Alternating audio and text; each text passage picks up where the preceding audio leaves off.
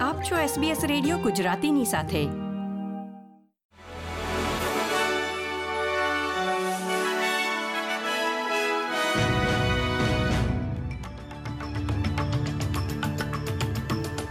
નમસ્કાર. પચીસમી જાન્યુઆરી બે હજાર ચોવીસના મુખ્ય સમાચાર આપ સાંભળી રહ્યા છો વત્સલ પટેલ પાસેથી એસબીએસ ગુજરાતી પર.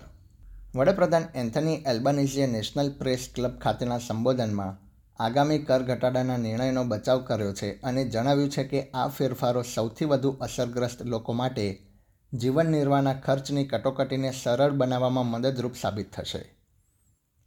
નવા ફેરફાર હેઠળ કરદાતાઓ ઓછો કર ચૂકવશે અને પિસ્તાલીસ હજાર ડોલરથી ઓછી આવક ધરાવતા કરદાતાઓને લાભ થશે. જેમાં આવકવેરાનો સૌથી નીચો દર ડોલરમાં ઓગણીસ સેન્ટથી ઘટાડીને સોળ સેન્ટ કરવામાં આવ્યો છે.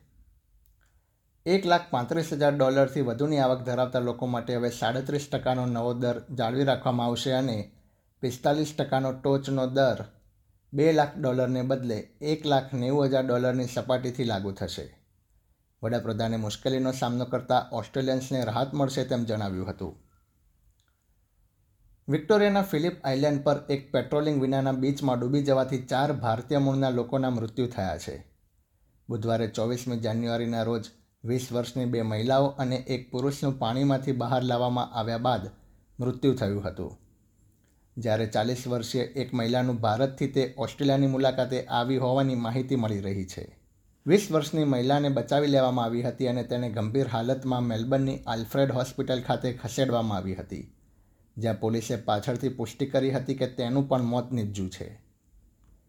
ઘટના બાદ ઓસ્ટ્રેલિયા સ્થિત ભારતીય હાઈ કમિશને ભારતીય મૂળના ચાર લોકોના મૃત્યુ બદલ શોકની લાગણી વ્યક્ત કરી હતી. ઉલ્લેખનીય છે કે લગભગ છેલ્લા વીસ વર્ષમાં વિક્ટોરિયામાં બીચ પર બનેલી આ સૌથી ખરાબ ઘટના હોવાનું મનાય છે.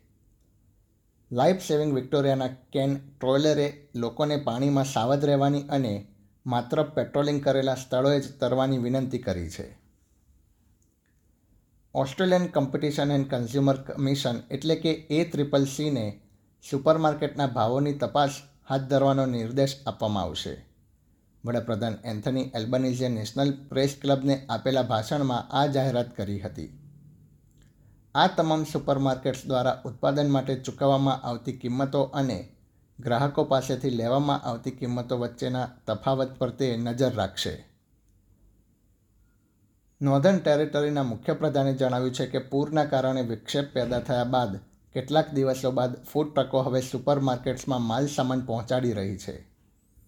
પૂરના નુકસાનના કારણે સ્ટુઅર્ટ હાઈવે શુક્રવારથી રવિવાર બપોર સુધી બંધ રહ્યો હતો, જેના કારણે સુપરમાર્કેટમાં પુરવઠો પહોંચી શક્યો નહોતો. નોર્ધન ટેરેટરીના મુખ્યપ્રધાન ઇવા લોલરનું કહેવું છે કે હવે જ્યારે હાઈવે ફરીથી ખોલવામાં આવ્યો છે ત્યારે પુરવઠો પણ મળી રહ્યો છે.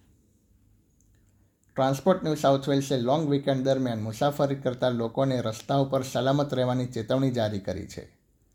વાહન ચાલકોને ભારે ટ્રાફિક અને ગરમ હવામાન સાથે વધારાની કાળજી લેવાનું યાદ અપાવવામાં આવી રહ્યું છે. ઉલ્લેખનીય છે કે આ વર્ષે ત્રેવીસમી જાન્યુઆરી સુધીમાં ન્યૂ સાઉથ વેલ્સના રસ્તા ઉપર એકવીસ લોકોએ પોતાના જીવ ગુમાવ્યા છે, જે ગયા વર્ષના સમાન સમય કરતાં આઠ જેટલા વધુ છે. એસબીએસ ગુજરાતી પર આ હતા ગુરુવાર પચીસમી જાન્યુઆરી બે હજાર ચોવીસના મુખ્ય સમાચાર.